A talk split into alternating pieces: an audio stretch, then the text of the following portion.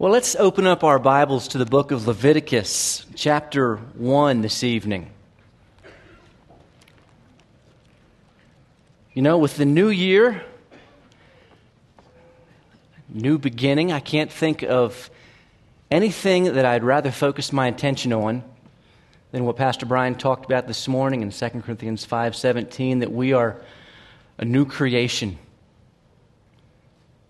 And as we looked and observed the Lord's table this morning and remembered, I can't think of anything else that I'd rather be reminded of and look into than Christ's work on the cross.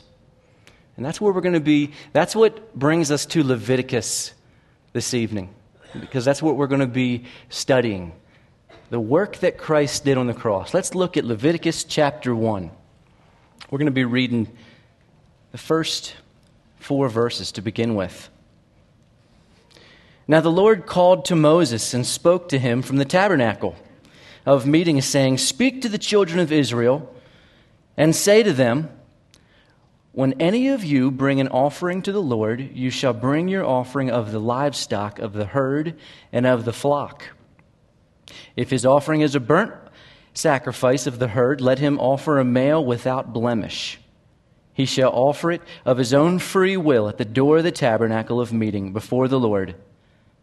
Then he shall put his hand on the head of the burnt offering, and it will be accepted on his behalf to make atonement for him. I got more than one comment about uh, this evening's title. This evening is called Body, Blood, and Bowels Reflections on the Atonement. And I hope this evening that after we, uh, we spend some time in Scripture, that you would love the word atonement and you would love what the body and the blood and the bowels of the sacrifice stands for and reminds us of what Christ did on his atoning work on the cross as much as I do. As I was going over this section, I'm falling more and more in love with Jesus, realizing what he did. I think sometimes I take for granted and I just I throw out words like the cross. This evening we're going to look at the cross as a jewel with several different sides. See several different things that was accomplished on the cross. I love how this chapter starts out here. You get this picture of the tabernacle. And God is in the Holy of Holies, and He calls out with an invitation to Moses. And he says, If anybody wants to come and come boldly before the throne, as Pastor Jeremy reminded us in Hebrews, then here is what he must do. And the end of chapter 4 says he must make atonement. I love that word, atonement. It's not just a fancy word, it's, it's a, a word that is packed some of the other words that you may be reminded of when you hear the word atonement is payment or appeasement or propitiation, sacrifice. One man called it the great exchange, substitution, great love. Jesus said, No greater love than this, than a man lay down his life for his friend. And then finally, the work of Christ on the cross. All these words are wrapped up in that word atonement, the cross. I believe the cross stands, as the Bible presents it, as the most important event in all of existence. Think about it. If there was no cross, you would have no existence. How is that so? Because God justly, as soon as mankind sinned, would rightly be able to wash mankind and blot him out, but for the cross, but for the plan that God had the whole way back. Revelations 13 says, before the foundations of the earth, it was the plan. The cross was always the plan. It's not compensation, it's not, it's not plan B. Revelations 5 says that the cross stands as a memorial into the future, eternally. We will remember the cross the whole way eternity past to the whole way, eternity, the cross stands there. Up until 2,000 years ago, 1 Peter 1.12 says that uh, the cross was a mystery. Even the angels didn't know what was going on. What would God do?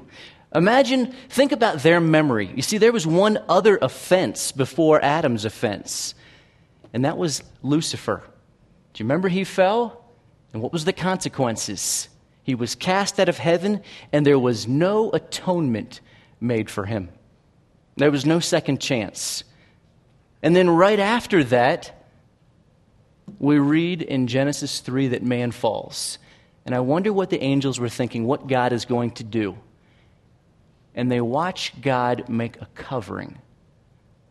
And he covers up Adam and Eve's shameful naked bodies.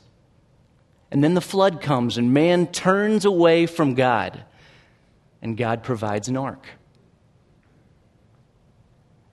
And then God provides a tabernacle and sacrifices so that man can make atonement and draw near to him. And the prophets proclaim that there's coming a Redeemer, there's coming a Messiah. And then, mystery of mysteries, what happens? It's God.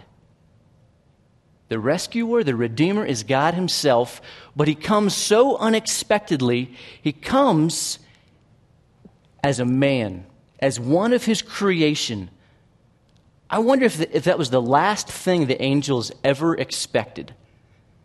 As they watch Christ, Jesus, as a baby, and the God who knows all had to learn how to talk. That blows my mind. The God who had everything at his dispense got hungry Psalm says that God never grows tired and he never sleeps, doesn't need to. And Jesus needed to sleep. And the angels watch as Jesus goes to the Jews, and the Jews reject him.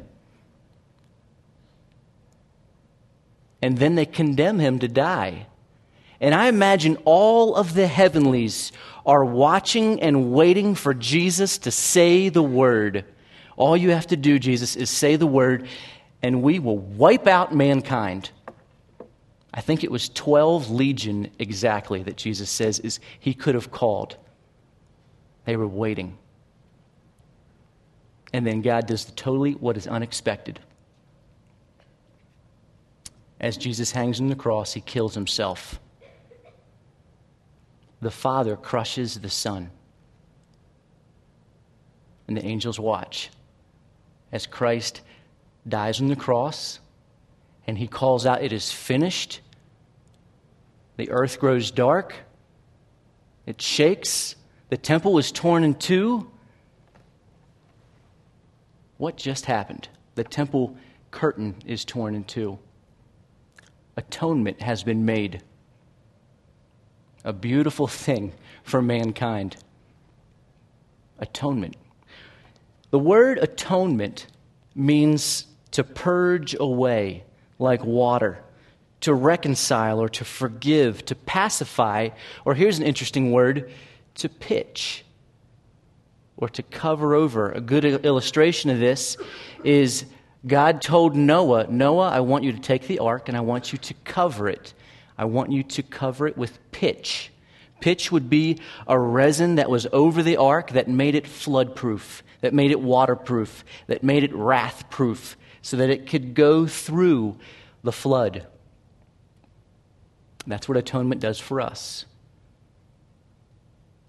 Romans 8 says that there is no condemnation for those who are in Christ, like a blanket that wraps over us. I heard one man say, The Christian is wrapped in the wounds of Christ, shielded from the wrath of God. That is a beautiful illustration of what Christ's atoning work. And so that God no longer sees me, but he sees what his son did. He's made atonement. Hebrews 10 says, For the law having a shadow of the good things to come, and not the very image of the things. That's going to um, provide a, a background for where we're going to, for our study this evening. Leviticus in the law is a shadow and a copy of the good things that God is going to do through his son. He hasn't done them yet when the book of Leviticus was written, but he's going to. It reminds me of a man who carries a, a picture of his wife in his wallet.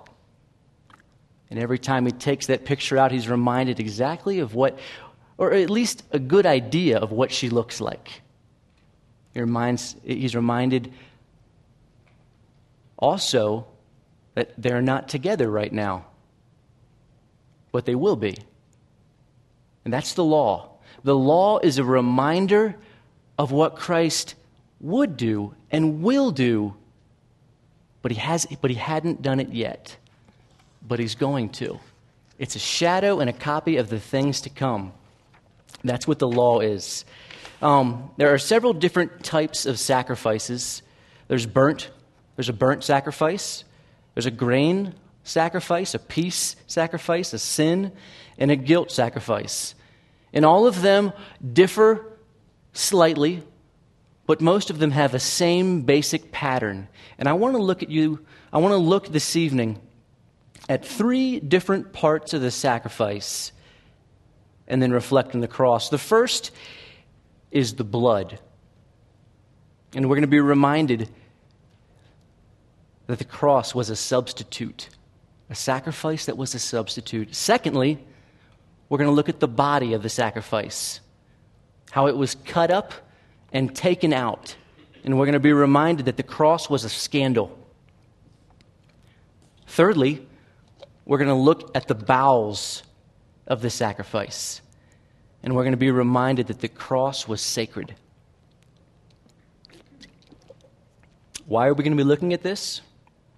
Because this is what God is illustrating for what his son has done. Let's look at Leviticus 1 3. If his offering is a burnt, a burnt sacrifice of the herd, let him offer a male without blemish. If you were going to offer a sacrifice, it had to come from your herd. It had to, you had to have purchased it. You had to have raised it. And it couldn't have been a three legged lamb. It couldn't have been a lamb who walked with a limp. It had to be your best. It had to be without blemish. Why is that? Because God is holy and He deserves our best. We don't bring the leftovers before the Lord. He gets the best and the first of the sacrifice. Secondly, we're reminded that um, the sacrifice was costly. This lamb or this bull or this goat could have been sold for probably more than any of the others in the herd, but it was going to be offered to God. These are the things that a man had to consider as he brought something to the sacrifice. This is what led up to it. And what we see in Jesus Christ and what we're reminded of is that Christ was a completely and a perfect sacrifice. Very costly.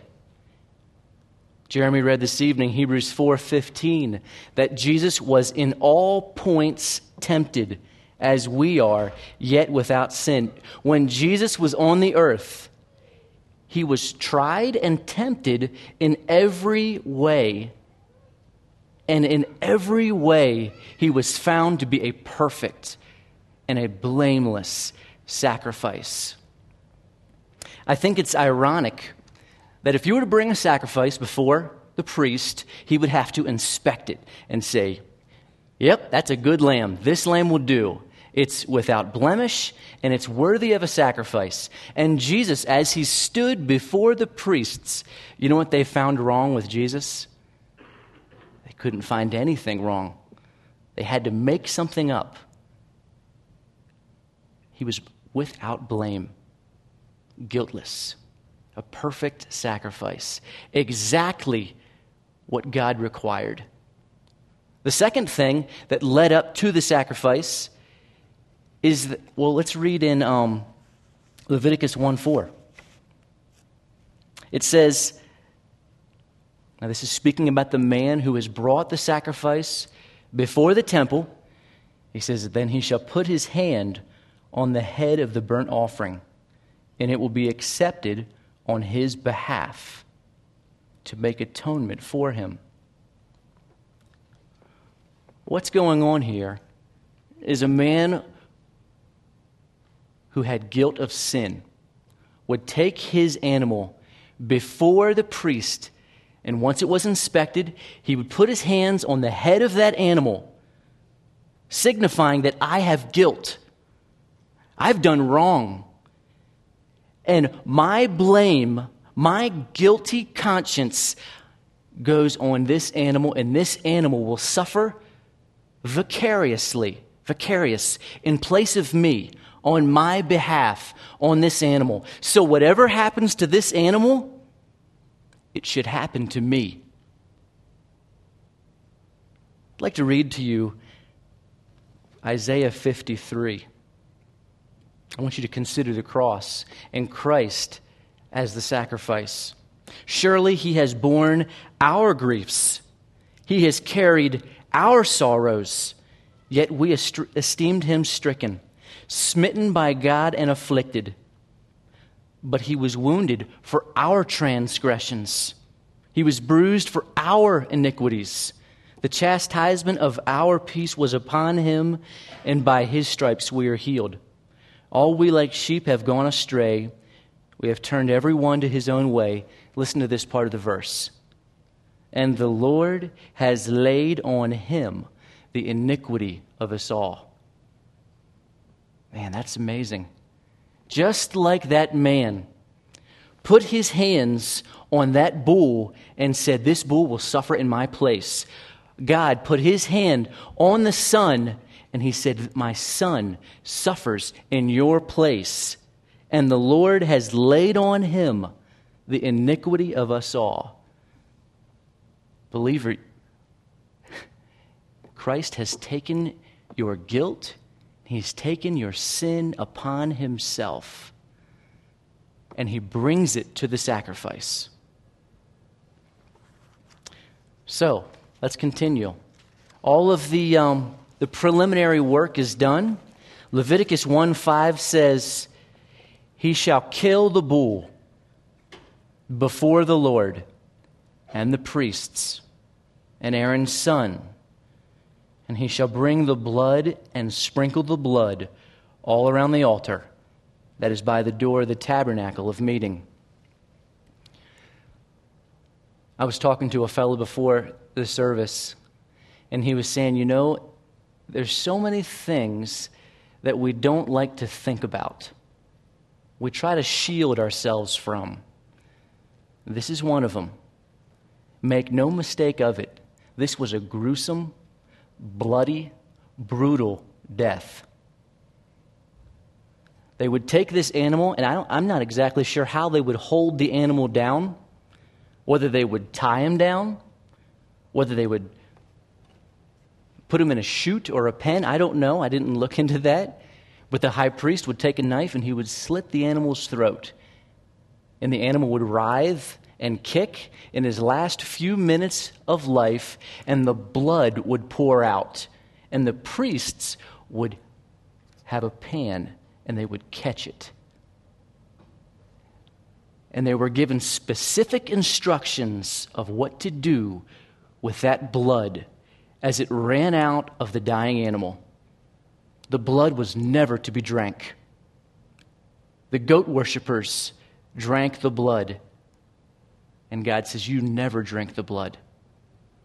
The blood was never to be burned up, it was to be poured out. And the blood was to be kept in the temple, it was to be collected, it was to be sprinkled and flicked. They'd put it on their finger and they'd flick it at the, at the, the temple curtain. And the remainder of the blood, they would take and they would pour it around the offering. Can you imagine what the priest would have looked like? in his, I imagine, a white robe. This is a brutal, bloody, gruesome event.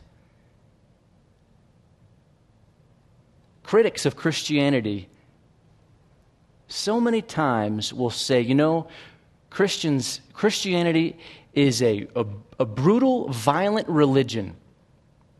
And as we stand and we look at this altar, this sacrifice, I would have to agree with you.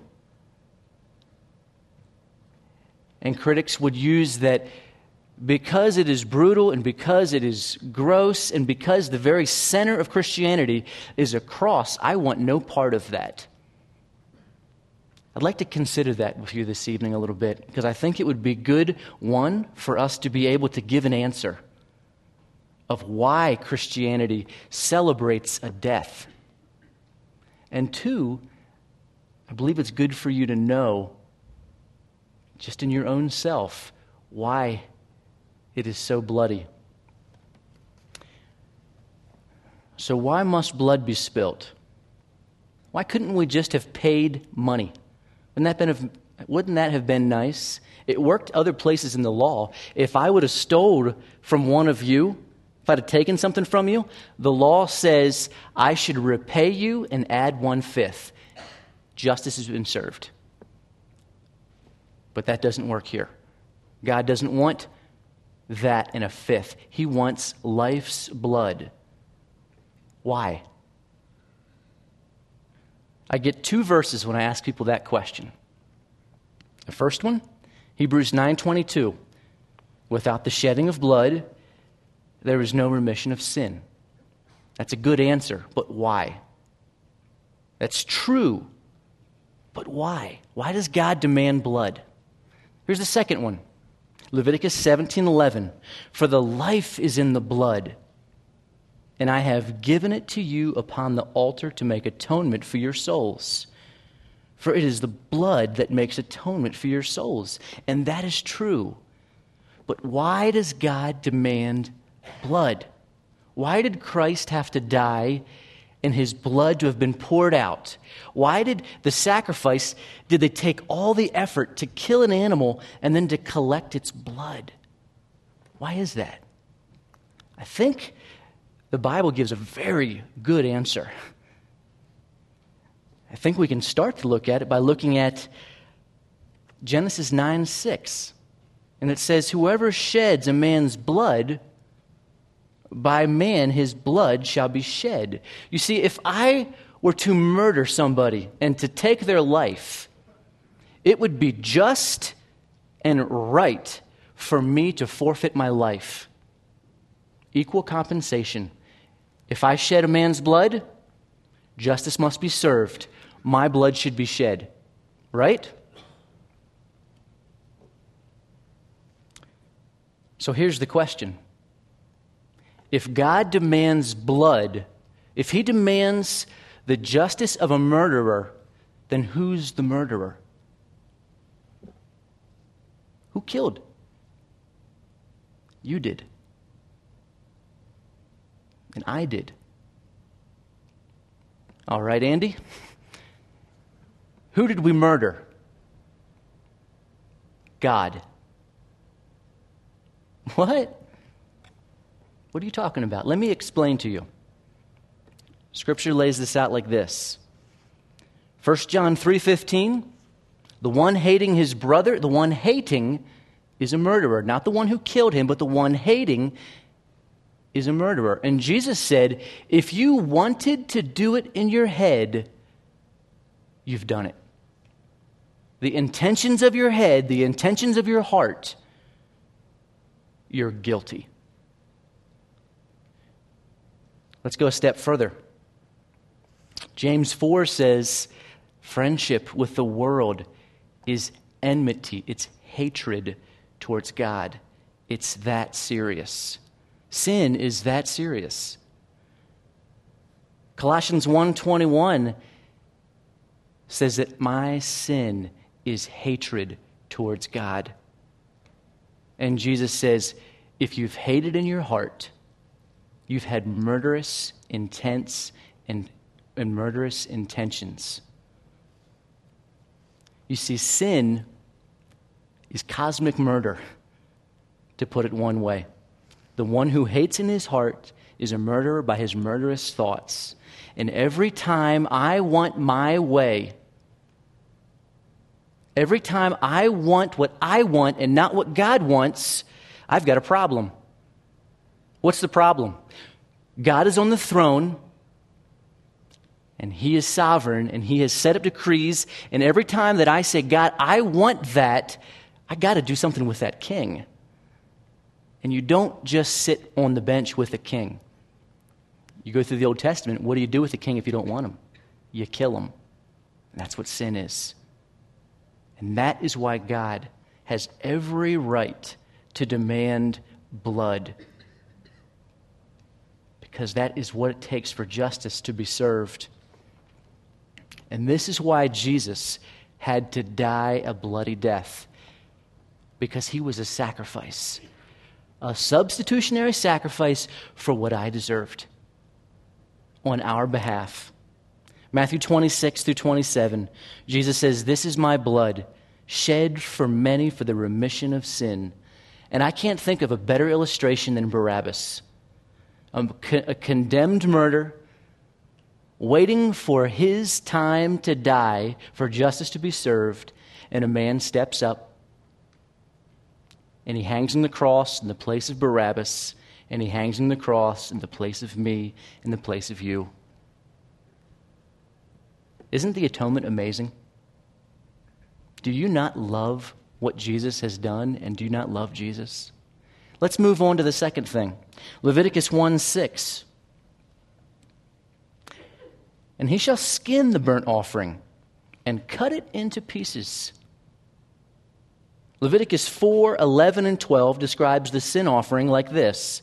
The first thing you do if you take, once the animal is, has been killed and his blood has been collected, is you take the skin off the animal. You take the hide off the animal and you cut them into parts. You take them outside the city to be burned up on the ground. You see, the, the hide and what you see all the things that are visible, they're not burned in a holy place. They're not burned in the temple. They're not even burned in the city. They're taken outside and they're, they're burned and they're put where the ashes are, where the things are that you don't want, outside the city. You see, we're reminded here that the cross was a scandal, it was a shame. Specifically, the Bible says it was a curse and a disgrace. This is what Jesus, this is what we saw, what man saw as they watched Christ carry that cross outside the city. They saw a shameful scandal. Psalms 22 7 says, All those who see me ridicule me. I am poured out like water, and my bones are out of joint. My heart is like wax. It is melted within me. My strength is dried up like a potsherd, and my tongue clings to my jaws. You have brought me down to the dust of death, down to the ashes. Christ was brought. He was whipped and flogged and spit upon and forced to the point of exhaustion to carry a cross, a crown of thorns. His side was pierced. He was nailed to the cross, naked to die. On so many levels, Jesus was disfigured and shamed. He was a curse. He died a scandalous death as a criminal. Isaiah 53:12 says he was numbered among the transgressors. Out where the outlaws were, and the crooks and the thieves and the murderers, between two other thieves. Everything visible of the animal was disfigured and taken out like you would take out something that you don't want any part of. Hebrews 13 says, For the bodies of those animals whose blood is brought into the sanctuary by the high priest for sin are burned where? Outside the camp. Therefore, Jesus also, that he might sanctify the people with his own blood, suffered outside the gate. Let me remind you of something real quick. Do you remember who you are? Murderers. You see, that's where we deserve to be outside the gate, outside of God's grace. This is the death that we deserve. Christ dies a scandalous death in our place. You know what this makes Jesus? It makes God just because justice has been served. And it makes him the justifier because it's been served onto him. Isn't the atonement amazing? Don't you just love Jesus and what he has done for you? And then lastly, I think my favorite. We've looked at how the blood was a, was a the blood was a substitute, the body was a scandal, and the blood, the bowels were sacred. The instructions for the bowels were as follow. Leviticus 3, 3 to 5, 3, 14 through 16, Leviticus 4, 8 to 10 says that you do this with the bowels. Take the fat that's covering the entrails, the two kidneys, the fatty lobe attached to the liver, remove them. Remove all of the bowels that God instructs, and here's what you're to do with them. You don't get them. Take them on the altar and burn them. Burn them before the Lord. And the next thing it says is this is a sweet aroma before the Lord.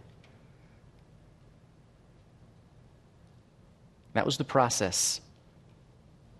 Not every time, but for several of the sacrifices, they were taken and they were burned and they were a sweet sacrifice before the Lord. What is going on? What is seen, the hide and the head and all the things that we see, are taken out. But what is not seen, the bowels, are placed upon the altar and burned.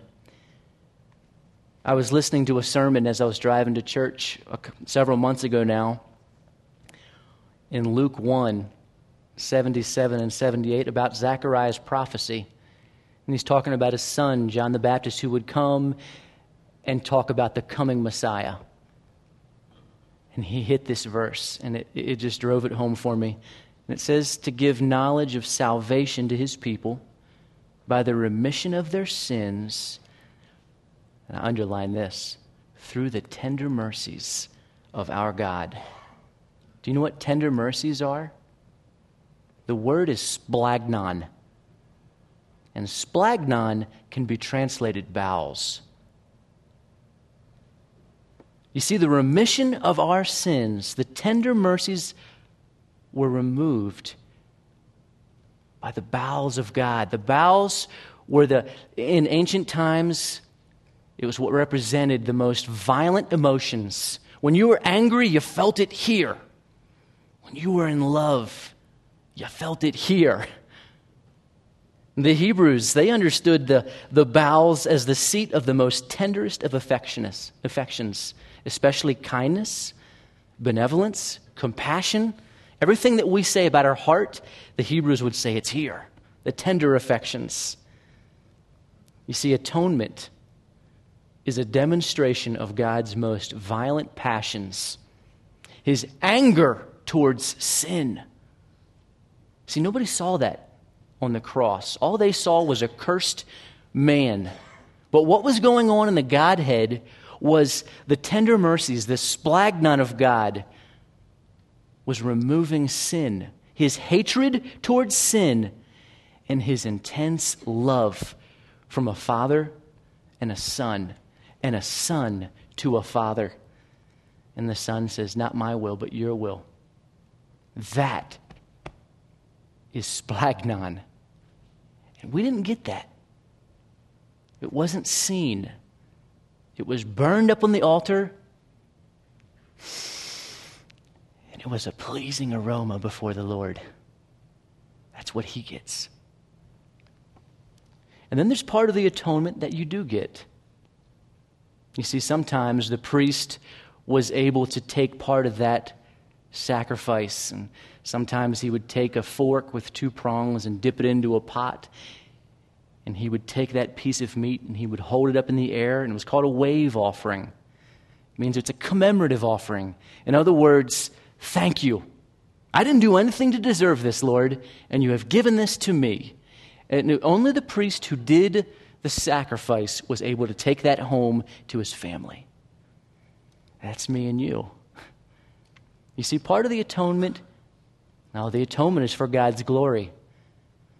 But we are able to feast off the atonement too. We did it this morning as we remembered at, the, at his table. A couple verses in closing I wanted to share with you of what the atonement, atonement accomplishes. Psalms 51 9 says, It blots out my transgressions as if they were erased. Psalms 103:12 says, As far as the east is from the west, so far has he removed our transgressions from us. Scripture's very specific. He didn't say north and south. You know why? I'm sure you do. Because if you go north long enough, you're going to go south.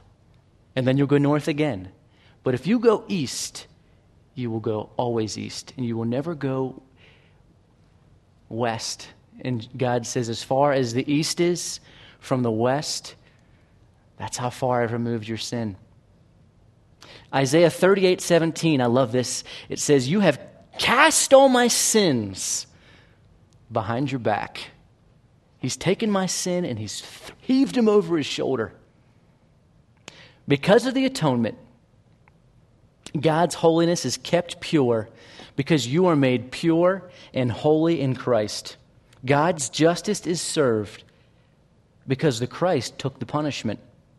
God's righteousness is proclaimed because what I rightly deserved, what God rightly demanded, Christ fully fulfills. His just wrath is poured out, but not on you, on his Son. His mercy is shown in rich, incomprehensibly rich. God's character of love is fully demonstrated towards us while we were still sinning. That's why we call it grace. We don't deserve it. The angels have longed to look into what this plan would be. It was unexpected in the heavens, yet it was planned before the foundations of the earth.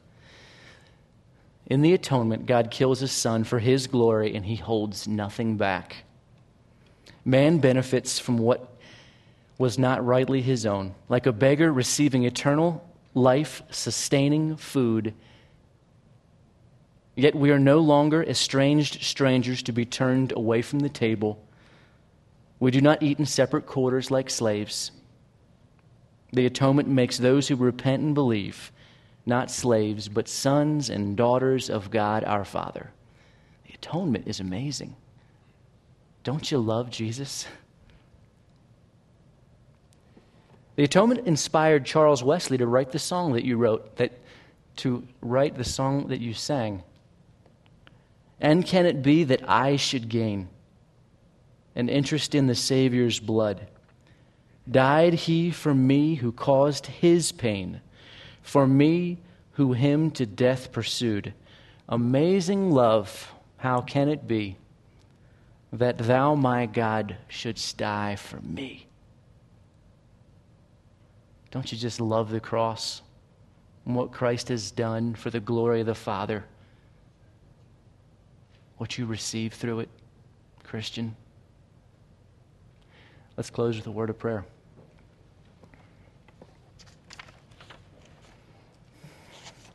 Heavenly Father, remind us often of what you have done. Lord, give us good memories so that we can remember your Son's sacrifice. Lord, I pray that our lives would be worthy of our calling. Lord, help us not to forget too quickly that we are called a peculiar people because we are bought and paid for with your Son's precious blood. Lord, thank you. We ask all these things as we remember what your Son has done for us. To, to you be the glory. May the Lamb receive the praise due his name. Amen.